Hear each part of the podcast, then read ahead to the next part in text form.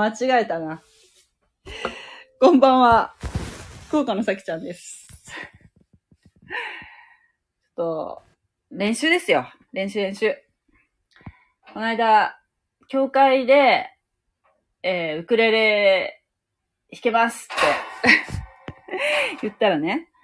譜面を貸してくれたんですよ。譜面の本をね。で、賛美歌の本ってね、普通、その教会の賛美を礼拝の時に使う賛美歌の本っていうのは歌本があるんですけど、それはもう楽譜と歌詞だけで、そのコードっていうのは特につけてないんですね。だけど私は、ウクレレはあの、コードを押さえてしか弾けないから、コードが欲しいんですけど、コードがついてる賛美歌の本ってなかなか売ってなくてね。そしたら、古いなんかこう、もう、教会って大体本がいっぱいあるんですけど、なんか、フォークソングみたいなね、あの、昔の古い楽譜の本をね、2、3冊貸してくださって、で、その中に一つ、ちょっとこれは簡単そうだぞと思う曲があったので、コピーしたんですけども、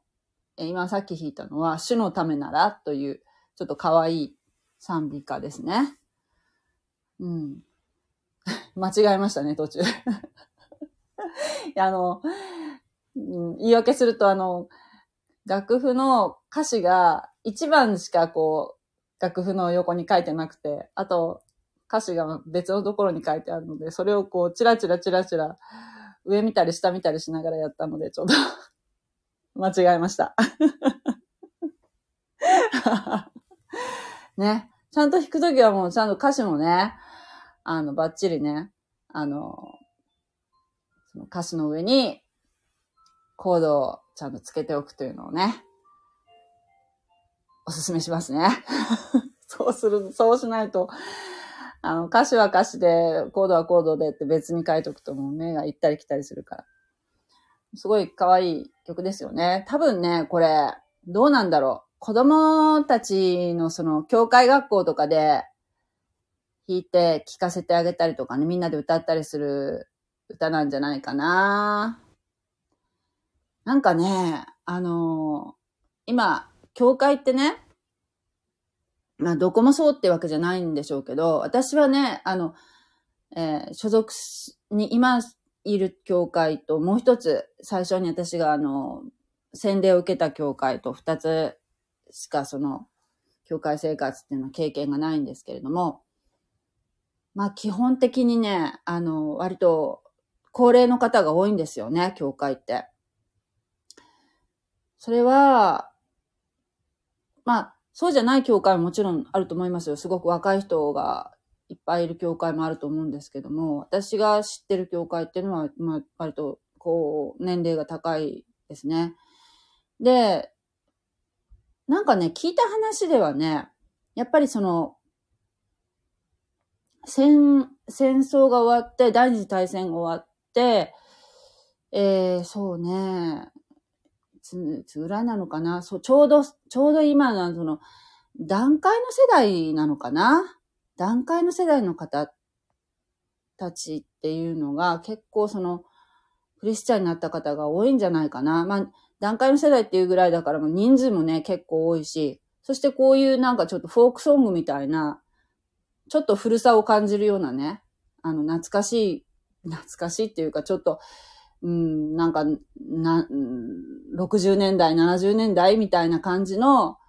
えー古い、えー賛美っていうのはね、結構ね、譜面はあるんですよ。教会にもね。だから、そのぐらいの年齢の方っていうのが結構層が厚いような気がするんですね。でももう結構なお年になってらっしゃるので、さあその、今後ね、どうなっていくのかな、日本のキリスト教のね、業 業界って言ったらあれだけど、あの、世界ってどうなっていくのかな、今後っていうのはちょっと思ったりもするんですけれども、まあね、あの、それはね、子供はね、たくさん教会にいた方が、それは活気はつくんでしょうけれども、なかなか今ほら、もう子供さん自体がね、もう少ないですからね。うん、難しいなっていうのはあるんですけどね。ね。まあ、その、まあね、私が言ってる教会はたまたまそういうことなのかもしれませんけれども。で、今日ね、ちょっとタイトルで、えー、天使と子供っていう風にしたんですけども、昨日ちょっと天使の話をしたんですけども、その時にね、あの、天使はクリスチャンにしかつきませんよっていう話をしたんですけれども、ちょっと言った後に、いや、そうとも言えないなっていうことに気づいて、それは、どこに書いてあるかっていうと、聖書にね、あの、イエス様が子供を呼び寄せるシーンがあるんですけれども、ちょっとそこを読みますね。マタイの福音書の18章、ところですね。えー、一節から読みます。その時、弟子たちがイエスのところに来て言った。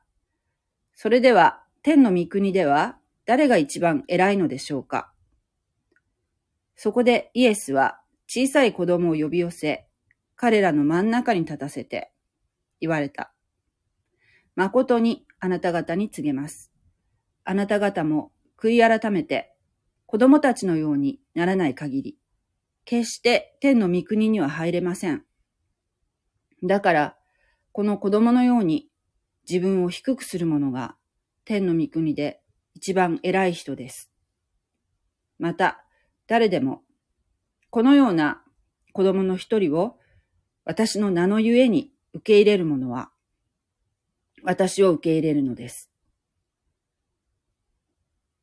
しかし、私を信じるこの小さい者たちの一人にでも、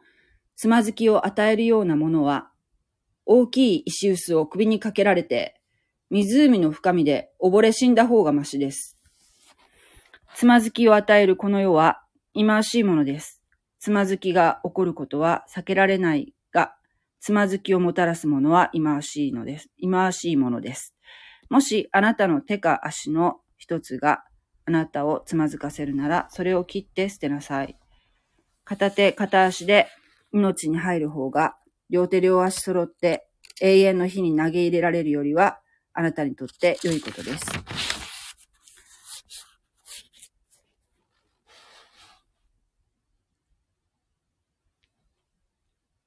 もし、また、もしあなたの一方の目があなたをつまずかせるなら、それをえぐり出して捨てなさい。片目で命に入る方が両目揃っていて燃えるゲヘナに投げ入れられるよりはあなたにとって良いことです。あなた方はこの小さい者たちを一人でも見下げたりしないように気をつけなさい。誠にあなた方に告げます。彼らの天の見使いたちは天におられる私の父の御顔をいつも見ているからです。はい。というところですね。この最後の10節のところの、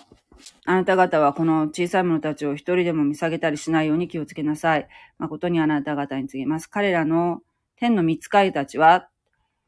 天におられる私の父の御顔をいつも見ているからですってありますよね。だから、小さい子ってその、な、いくつまでを小さい子って言ってるかっていうのはここには書かれてないんですけれども、うーん、まあね、要するにその子供っていうのは、きっと一人一人天使がついてるんでしょうね。子供に。子供とか、まあちょっと弱い人たちから、あの、なんていうかな。多分、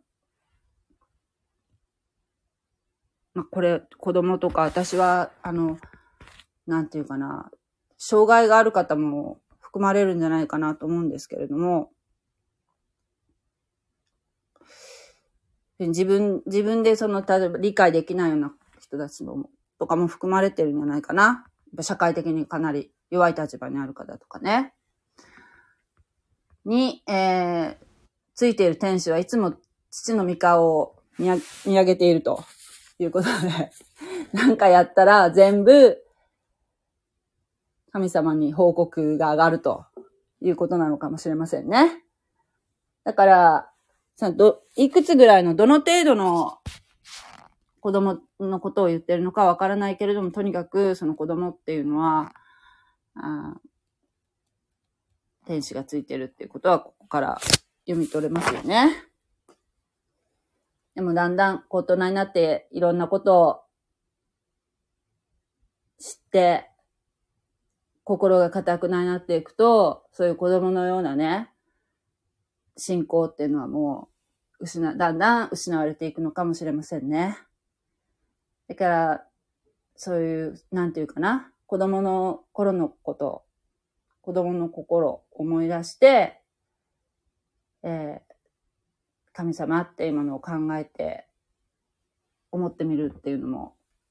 一つかなと思いますね。そう、だからちょっと、昨日言ったことにちょっと補足と思って。でよく、なんか、Q&A のね、まあ、クリスチャンのなんか、そういう、なんか、牧師がこう Q&A で答えるようなところとかで、質問でね、それは未信者の方の質問なのか、クリスチャンの質問なのかちょっとわかんないんだけど、まあ、あの、小さくしてね、幼くして亡くなった子供っていうのは、天国に行けてるんでしょうかっていうね、質問とかがあるときに、まあ、その、こ、こをね、引き合いに出して、えー、天国に行ってるっていうふうに答えられる方もいると思うんですよ。だけど、その子供っていうのもね、例えば、福音のね、この、私は前別のところで言ったけど、そのこれを信じたら、神様と和解することになるよっていう、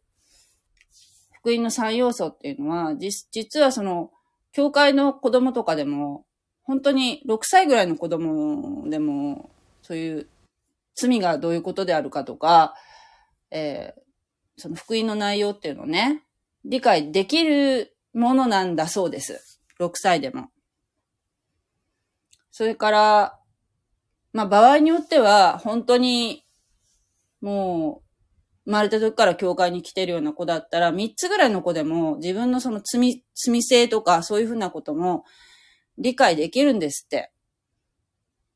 だから本当にもう、じゃあその、ね、いくつぐらいからそうなのかとか、いくつから上はどうなのかっていうところは本当には、もう本当に神様しかね、わからないところなんですけれども、そう。まあね、あのわからないよね。そういう、だから死んだ、もう先に死んでしまった人がどこに行ったかっていうところは、もう本当神様に委ねるしかないところなので、えー、私たちがね、あの、こうだというふうなことは絶対言えないし、言えないですよ。だから、あのー、まあね、こういうことは軽々しくね、言ってはいけないことだと思いますけれども。ねはい。今日はちょっと補足的な感じですね。昨日言ったことの補足でちょっと言ってみました。うん。